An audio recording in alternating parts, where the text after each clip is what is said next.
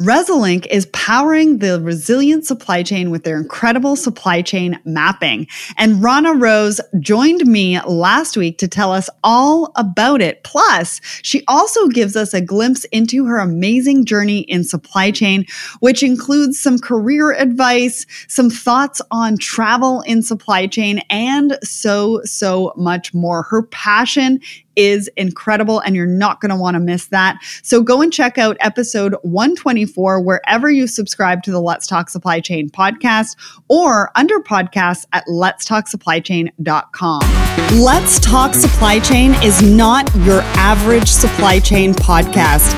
We feature not just the top of the industry, but also diverse voices from within the community, new innovations, and the disruptors making waves in the industry.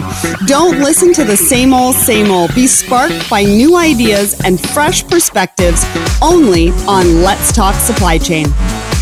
IANA is responding to the needs of the intermodal freight industry and they are delivering. They have created a brand new program called The Business of Intermodal Continues. It's entirely online and will include educational webinars, virtual panel discussions, market updates, and industry leader interviews throughout the remainder of 2020. For more details, visit intermodal.org. Hello and welcome back to Let's Talk Supply Chain. So, last week I did a personal branding webinar with the procurement leaders and Dana Small. It was amazing. We had a lot of really great feedback.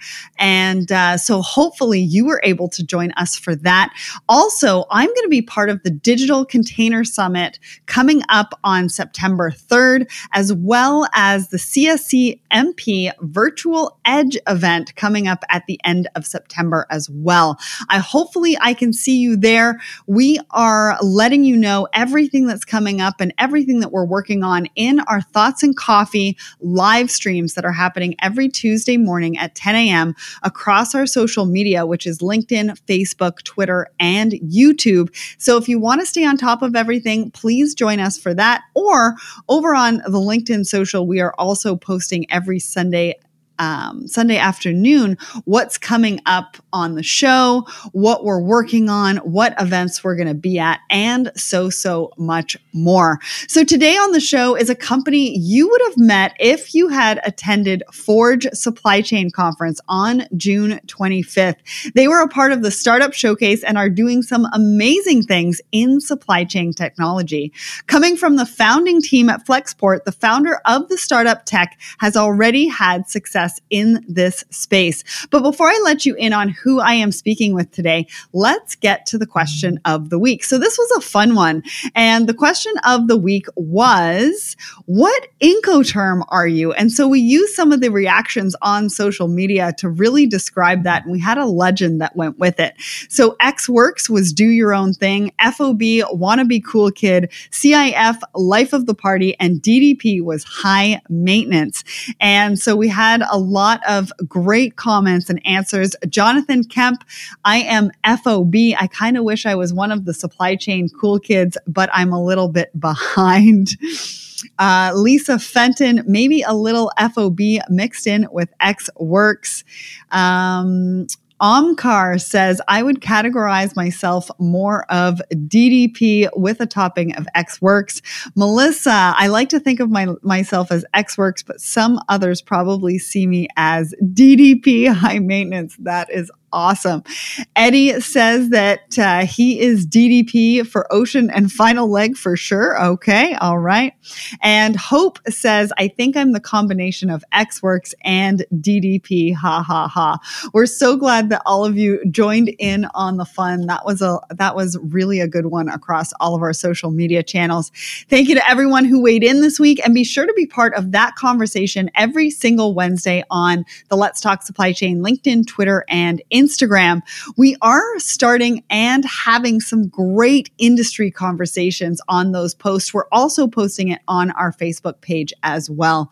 So today, Ram, the CEO and founder of SKU Team, is joining me to talk about their new initiative Supply Chain Unchained and how his journey that included Flexport has influenced his new venture called SKU Team. But before we learn more about SKU Team, let's get to know Ram and his journey a little bit more. So, Ram is the founder and CEO of SKU Team, a company that provides brands that run globalized supply chains with localized supervision at their factories. Ram previously was employee number 15 at Flexport from being their first ever head of global accounts to finding and forming their global partner network, a crucial piece of the puzzle of running a global freight forwarding company. Towards the last two years of his career at Flexport, he helped build their global ocean consolidations business from the ground up, making it one of the most profitable business units within the company. Prior to Flexport, he worked for renowned global forwarders Toll Global Forwarding and CH Robinson, wherein he helped build their Indian subcontinent to the USA trade lane business. So, welcome to the show, Ram. Hey, thank you, Sarah. Thanks for having me today. I was really looking forward to meeting you at TPM in March, but unfortunately, due to COVID, it was canceled, which I'm sure most people know about now. And we didn't have that chance, but we were agile and we pivoted to a remote meeting. And now you are on the show. I'm excited that we could showcase your story at Forge back at the end of June. And now we can get a little bit more in depth into what exactly it is that you are doing. So let's get started. Take us back to the very beginning. What was the challenge you were seeing that influenced the birth of SKU Team? Yeah, thank you. Again, uh, thank you very much. That's a great question. So uh, we go by SKU team uh, just to make it easy on people. Uh, you know, where uh, to, to, start off, you know, to go and explain where the beginning of this idea came from, I'll need to take you to the beginning of time. Actually, you know, the way humans started measuring time was one they're looking at the sun, and then the rudimentary clocks came about the initial version of a clock just had one hand, just the hour hand. It never had a minute hand. It could not tell you where what time it was between 1 and say 1:30. It would tell you directionally that you are somewhere in between 1 and 1:30 and everything else was open to interpretation. That is uh, in, in in my opinion the same impression on supply chains today. Directionally, you know, freight forwarders, everybody in the stakeholders in the supply chain know where things are in terms of where your SKU is but in terms of specifically knowing, hey, has the container being offloaded from the from the vessel, or has the container been stuffed? That is a data point that you do not know until a container has arrived at the port or has been picked up by a trucker. And that was, uh, you know, the challenge that kind of got me thinking to start with. And you know, almost always when you talk about transparency uh, in supply chains, we all talk about hey, you know, tra- transportation management systems, WMS, uh, warehouse management system, or order management systems for e-commerce. That is where majority of the effort goes into to focus on visibility when things are in motion. However, 70% of a product's journey in a supply chain happens inside a factory. 60 to 90 days to make a product, 10 to 30 days to ship a product. That's that 70% problem has been largely ignored. It's not an area that has been focused on. Trying to bring a little more visibility over there would have massive downstream impacts coming down into this into the time when it's moving, right? Uh, with globalization now, and and you know, brands are now way more audacious. What they used to previously do by partnering with, say, a Li and Fung or a William E. Connor, uh, you know, they pay 7, 14, 15% commission on every transaction to find a factory and manage production. Now we're noticing that they're willing to try it out on their own. The current market conditions necessitate that. You know, stiff competition, intellectual property challenges, uh, need to turn inventory quicker, margin compression. These are all reasons why factory customers are going directly to factories. Uh, you know, they don't want to cut out the middlemen. Uh, but how do you manage these factories sitting 10,000 miles away, right? You, it's, it's, it's, a, it's a massive challenge for a lot of brands, especially SMB brands who are trying to find factories overseas and managing them. Uh, and in that framework, customers place POs today, and the next thing they know is only when things go wrong. Rarely do they hear when things are going right. that intelligence of when things are going right is so valuable. In logistics, I have customers literally, you know, when I was in freight forwarding for 10 years, I literally had customers crying for help saying, hey, I really do not know what the true conditions are on the ground. Whether if my SKUs are being manufactured or if there is a delay or if they're going to make it out on time, it is all a coin toss. This exactly was the seed that was planted in my head, uh, you know, what my wife calls my rich, fertile soil in my head for the better part of two years. Uh, I've, been, I've been toying with this for a very long time. I kept watering and exposing my head to sunlight for nearly two years, uh, toying with this idea. And that essentially was helped, uh, what, what helped me build SKU Amazing. Amazing. I really like the fact that you brought in some of the stats because we talk about supply chain all the time and it's an over encumbering piece of the business itself, you know, from sourcing, manufacturing, all the way to last mile and starting to break down the pieces. And we are starting to really be able to bring efficiency to each piece of the process and really showcasing, you know, supply chain as a competitive advantage within business. And so it's really interesting to me to hear some of those stats and see where all of those gaps are. And you saw those gaps two years ago, and now you are putting those into practice and helping companies everywhere. So why don't you tell us exactly what it is that you do? Uh, to put it very simply, we provide globalized supply chains with localized supervision. So, if you are a brand today manufacturing apparel, home furnishing, fashion accessories uh, in, in, in, a global landscape, right? You're manufacturing either in China, India, Vietnam, any of those markets, you fall under one of these three categories. Either you're paying between 7 and 14% to a buying house like Li and Fung or somebody of that nature, or you found your factory directly, either through past relationships or via Alibaba, right? And you're managing the performance excuse me in terms of quality compliance and on-time performance remotely sitting 10,000 miles away which has been proven to be a recipe for disaster especially you know in an environment like covid right now uh, without having grasp over whether your factory is producing things have they shipped it or is it still stuck inside the factory not having visibility or you have managed to overcome that and have built a localized QC team, or either you're using an you know an existing player like SGS or a QIMA in in China, uh, and you summon them for an inspection. Uh, with seven days notice, paying close to a thousand dollars to have these inspectors come in and do perform one inspection uh, on your on your merchandise before they ship out. So that's pretty much how brands manage their supplying suppliers today. At Team, we want to change all of that. We know it hurts your margins to pay a commission on every transaction. Paying 7 14% is not a thing anymore. We can see it on Li and Fung's stock price in the in the Hong Kong Stock Exchange today. It's trading a cents on the dollar. Um, and a lot of times 14% is your margin if you are you know an e-commerce brand today a direct to consumer brand today that's probably you know a lot more than your margin so we work with brands to help them find established suppliers in return for a small, flat, one-time referral fee.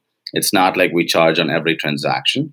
We we take your information, what you're looking for, and we go out and find you a factory, make an introduction. You have a direct relationship with the factory, and then we embed ourselves in the day-to-day operations of said manufacturer.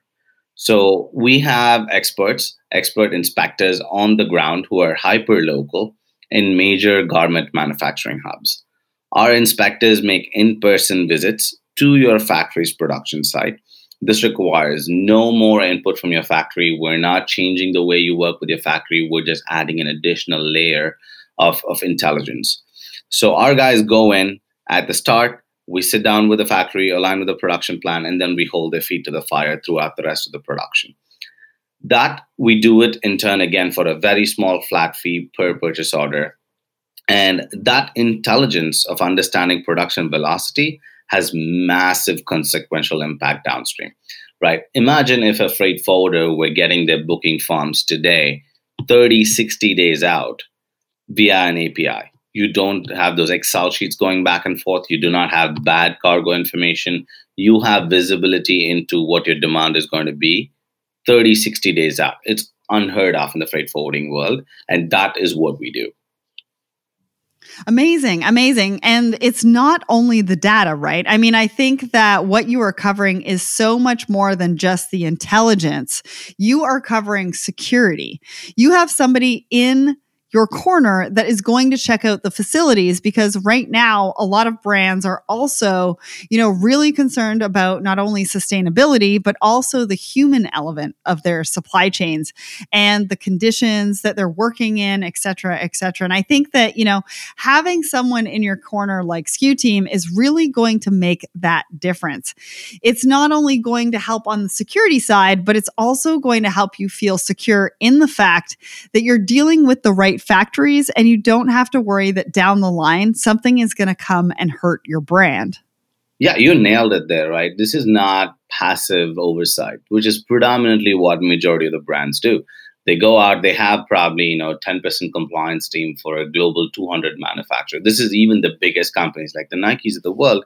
They have a limited compliance team they rely they they perform a number of audits every year but that's not sufficient to kind of give you the comfort that hey yes there's no child labor in my factory it's humane working conditions in my factories. My my, my laborers get a fair wage. You do not get that certainty on real time actively.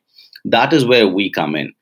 You know an average po takes about 60 to 90 days to produce as i told you earlier. We send in our guys between five and seven times in that production time right? Go on at regular intervals. We're able to see we're there in person there's very little you can escape when you have a third person coming in to audit. There's very little that you miss, and that helps customers get a lot more sense of comfort knowing that hey i'm doing right by not just my shareholders but also by all the other stakeholders Absolutely. Yeah, that makes total sense. And I can really see how you make it that much easier, you know, especially if they're looking to spend 14% of their margin. And in some cases, that is m- the majority of their margin. And then, you know, what do you do? Because there are so many other costs to consider. And it's exciting to see that you are bringing that kind of innovation to the market. You know, there's been a lot of talk about globalization, the movement of manufacturing, and the diversification of suppliers. So, how has COVID shifted your business and how are you helping your customers? Yeah, so absolutely. So that's that's definitely another very interesting angle that has actually helped our business a lot in some ways now. Uh, the the intention to find diversify supply is strong, extremely strong right now post COVID. Uh, customers are looking to find new suppliers or either find an, an, a secondary or third tertiary supplier to keep their keep their supply chain resilient. But what we're also noticing, and this is more of you know a, a general theme we're noticing is you do not go to an Indian restaurant and ask for kung pao chicken, or you don't go to a Chinese restaurant and order chicken tikka masala. Not that either one of the chefs are not capable of making it. I'm very sure both of those chefs are capable of making it, but it's not their specialty. The trend we're seeing is customers are looking at the Chinese products that we're making, taking that exact specification and shopping it around, saying, hey, can I make this in India now? Can I make this in Vietnam now? The art of mass manufacturing is China's best kept secret. Your $10 windbreakers, these will forever come from China because the suppliers of raw materials, the entire supply chain is existent only in China. You cannot replicate that instantly in another market. You got to give these countries a little bit more time to play catch up. But this is an opportunity for most of our customers to start saying, hey, how do I differentiate myself? How do I localize a fabric? I do not need the same mix of fabric uh, that I used to buy in China. Let me see if I can differentiate myself with what's available in Vietnam or what's available in India. Uh, we do not want to, you know, it's, it's it's not just we do not want to. I don't think we're going to get the optimal response if you're trying to make a Chinese-made dress shirt in India. That is why the world always believes, oh, China is forever the way it is, and India can never catch up to China, or Vietnam can never catch up to China, because you're looking for the next China and India. China's got 1.6 billion people. They got the infrastructure, the best infrastructure in the world that is not easily replicatable. So you're going to have to make adjustments. And that's where we come in. We work with our customers, we help them localize their approach, uh, we help them understand what differences they're going to have to make to their expectations. So then what do you say to I mean Irina Roska a few weeks ago was on the she did an episode of the supply chain minute and she was talking about a survey of Americans, you know, that they would not be comfortable buying products from China. And what would you say to retailers that are coming up against, you know, that kind of thought process from their consumers?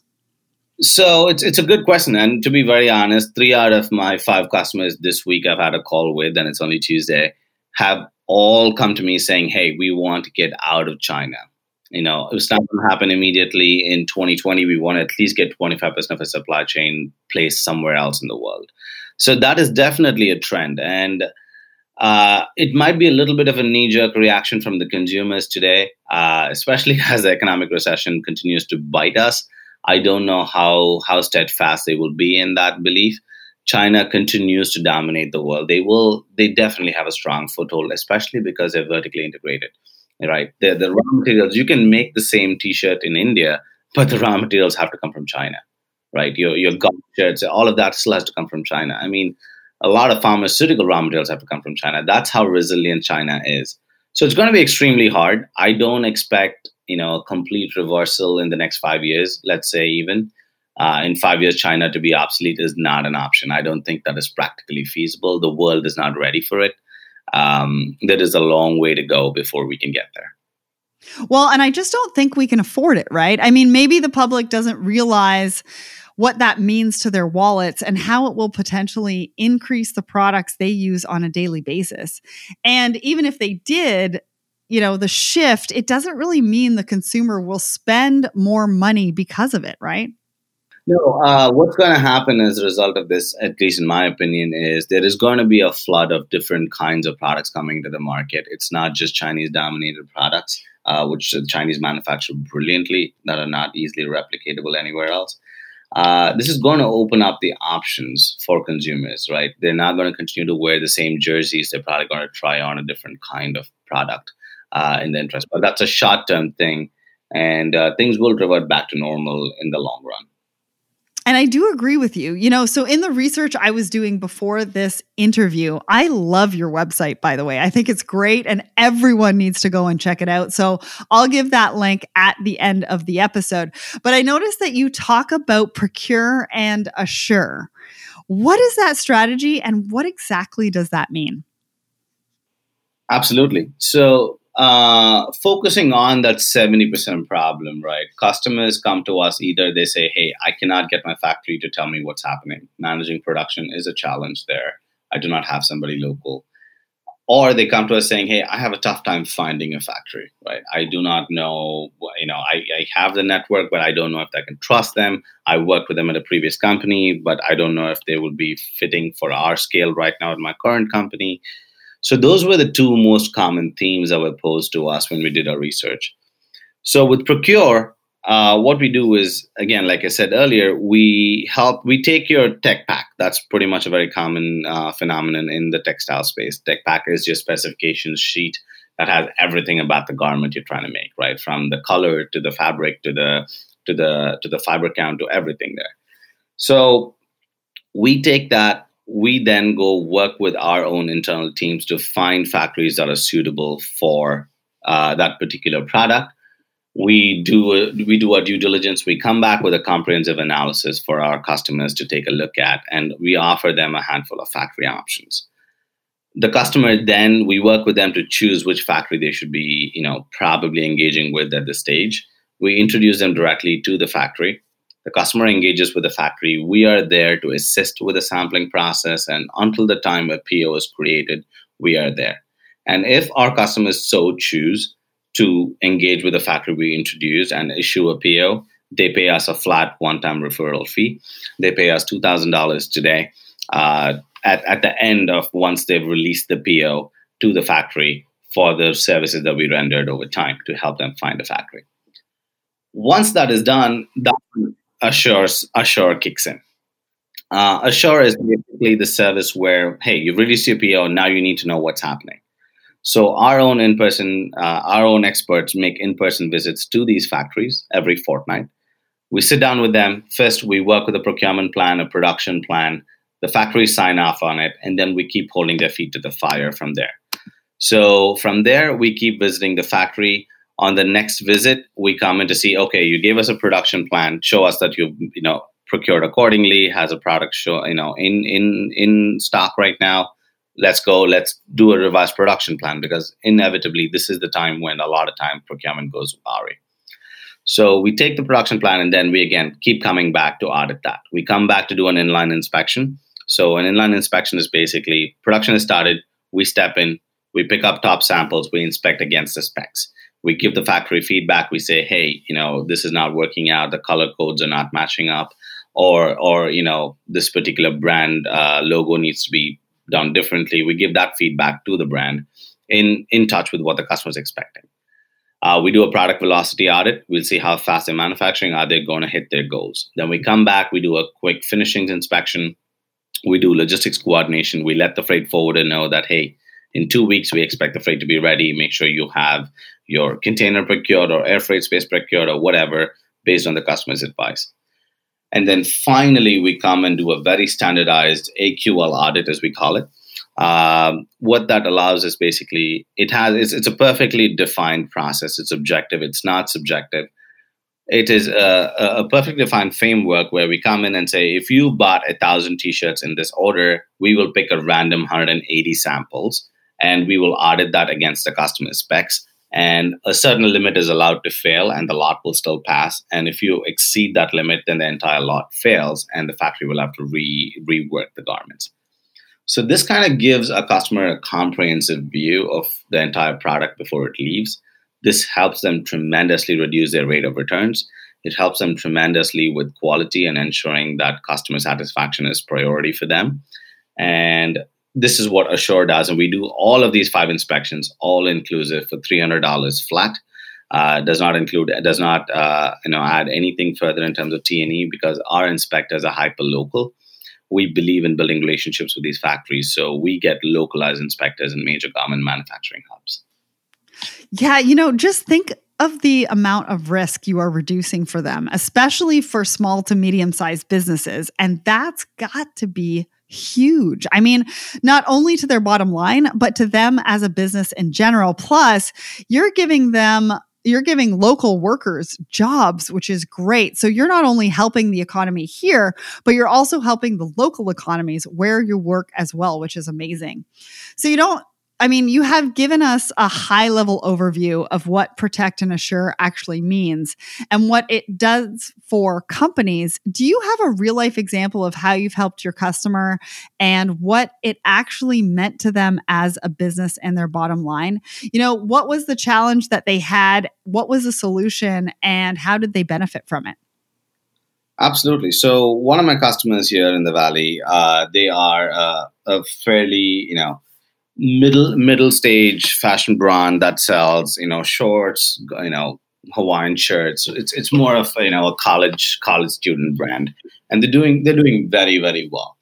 But 2020 was a year they wanted to kind of take you know sustainability a lot more seriously. They wanted to get their rate of returns under control. Again they're an e-commerce online only brand and rate of returns are a major cause of concern for them. It, it's very expensive for a brand as such uh, so they want to kind of get the quality up and running and they want to start exploring sustainability in a serious way.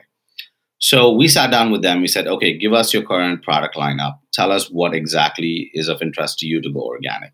They said, hey, you know, we want to go for our Hawaiian shirts to be organic cotton. Is that something you can help us with? Great. So then we take all the specs, we're essentially a tech file. We go around, socialize that with our network. We come back, and we introduced, introduced them to two factories. They started sampling with that factories, and essentially they found that hey, you know, they are able to one get comparable products the what used to in manufacturing in China, and two, they were able to go organic because organic cotton, majority of the organic cotton in the world is either raised in India or in Egypt. Uh, Europe, European markets are fancier for that right now than the US. US is just about catching on with organic cotton. And with India being an advantage, this was this was this was a great win for the customer. They were able to get both the organic and the quality up to the mark because we had our inspectors audit every step of the way, getting the product to life. Awesome. Yeah, it sounds like you, you know, you helped them in a few different ways. And so, what did it mean to their bottom line? I know their specific challenge was to make their product more organic, but what did it mean to their bottom line? You know, were you able to help save that 14% margin for them as well? Oh, uh, more. So, one, they were, again, they were not paying the commissions anymore. So, 14% commissions out the window. They were pocketing that difference and then some, right? Because you have direct factory relationships and India being in an advantage for organic cotton shirts, they almost reduced their price close to 22, I mean, reduced their cost almost by 22% than what they were buying earlier from China. Wow, uh, that so that was huge. That's massive. I mean, that's unheard of in the textile world these days to reduce your cost at that rate. But it is 100% possible by finding the right fit. And that leads me to my next question because I want to get an idea of who your ideal client is. Are you working within just the textile industry? What does your ideal client look like? And maybe if I'm sitting there as a listener listening to this episode, what questions am I asking that would lead me to pick up the phone and call SKU Team? Absolutely. Great question. Um, so, one, yes, today we're right now working primarily, like I said, apparel, home furnishing, and fashion accessories. That's our target market for now.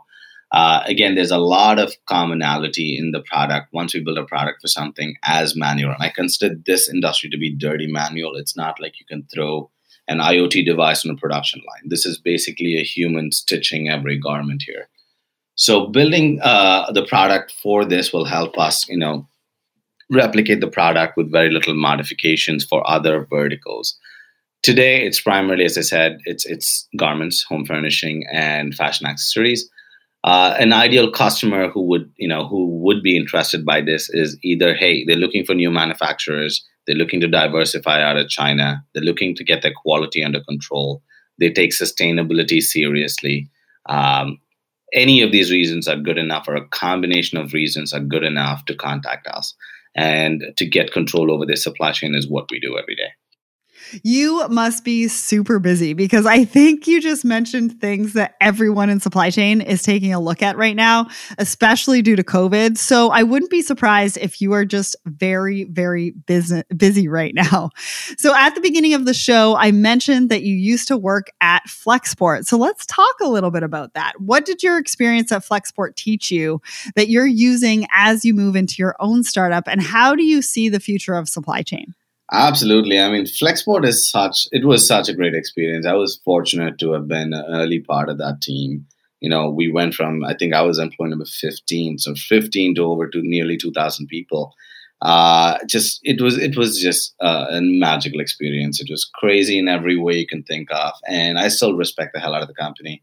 Uh, again, Ryan, Sanne, they're like family to me. I've stayed at Ryan's house, so I'm, I, I greatly respect the team, what they're building, and I believe in the vision what Flexport taught me was uh, very simple. You know, freight forwarding or essentially brokerage is a very, very capital intensive business, and everything you should be focusing on is cost to serve. That is the only differentiator that's left, right? Every forwarder approaches cost to serve differently. Some forwarders, SMB forwarders, invest in low rental markets, low cost of living cities. That's where they keep their workforce and they're able to, you know, offset for the cost to serve uh, because it's super manually intensive today. Or some of the bigger forwarders like Expeditors, Kuehne C.H. Robinson, they all have massive offshore data processing centers.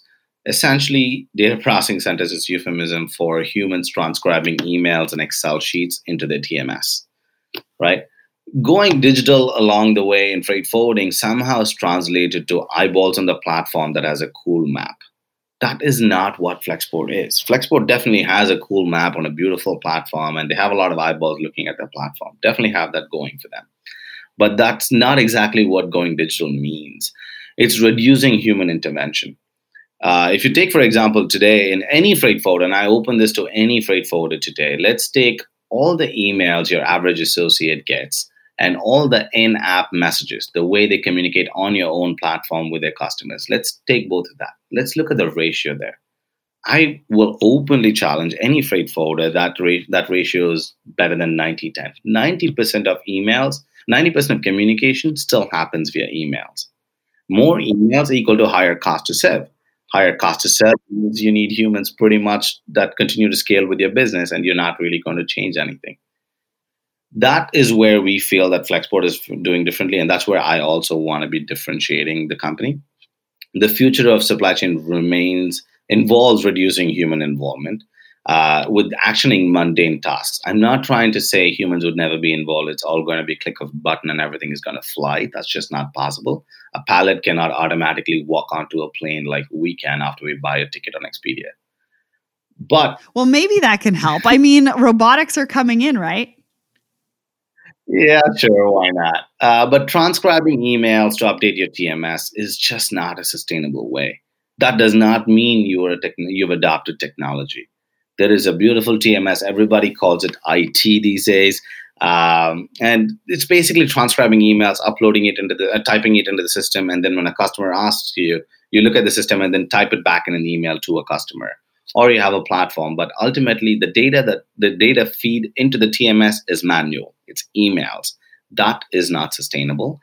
And uh, the future of supply chains is to find a cohesive way for, say, six stakeholders in any shipment that has to move uh, to be working seamlessly. The six stakeholders are there's a factory, there is a local buying office or a PO manager or an inspection agency, whoever approves the shipment. There is customs, there is a freight forwarder, there's a destination customs, and a financial institution. These are the six parties that every transaction sees, and these six people need to learn to work together. And if they cannot work together, people like and companies like GT Nexus, companies like Mercado, companies like Anvil, companies like uh, E2Open will continue to dominate the supply chain visibility space. When honestly, they don't really do the work. They're not closer to the action. The freight forwarders are, but somehow they're not able to work very well with each other. You are speaking my language. That is definitely something I am looking to change as well. And it's kind of challenging to see how long it has really taken us to get to this point and how far we still need to go. So, talking about the future, what's next for SKU Team? So we've, like you said earlier, right? We've been extremely busy. Uh, COVID, you know, it, it, it came with its own set of challenges, but it's definitely accelerated a lot of things for our customers uh, to diversify their supply and to get better control over their suppliers. So we're going to continue moving on into this uh, into this space. We've we've made great progress. We're going to continue uh, expanding into other markets. So currently, we service India and east of Shanghai.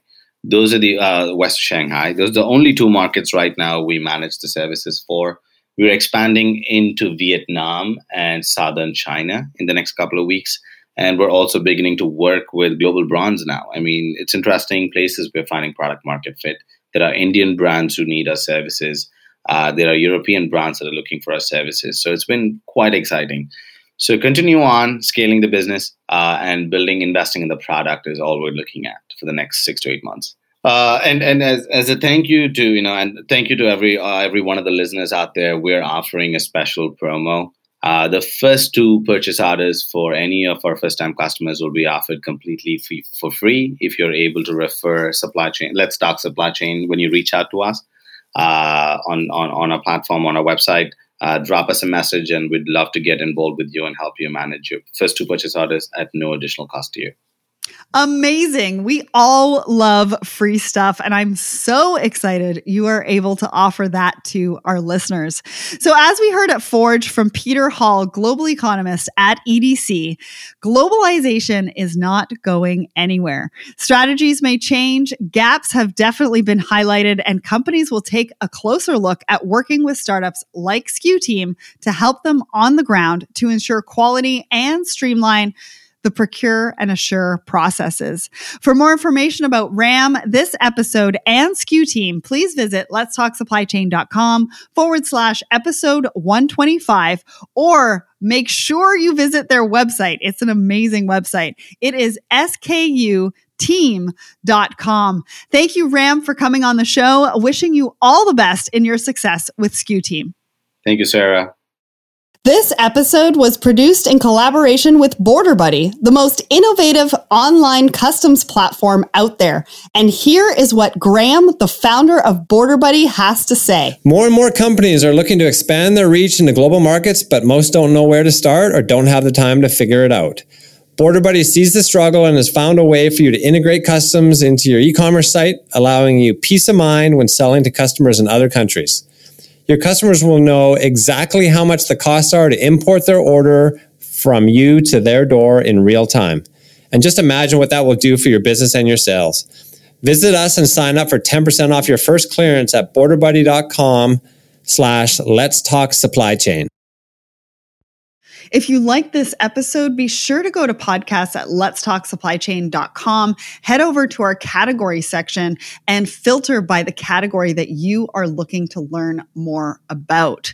Next week, a recognized name in the industry, the supply chain titan, is here to talk about what they are doing at Customized Logistics Group. And you're not going to want to miss out on that one. They've got a very unique approach to how they are working with their customers in the logistics space. So stay tuned for that coming up next week. If you'd like to support the show, there's a few ways to do that. Follow us. Follow us on LinkedIn, Twitter, and Instagram, even Facebook now. Subscribe to our YouTube channel, the SC Supply Chain TV. Subscribe to our newsletter over at letstalksupplychain.com and subscribe subscribe to us wherever you listen to podcasts. Next, go to shipz.com. That's S H I P Z.com.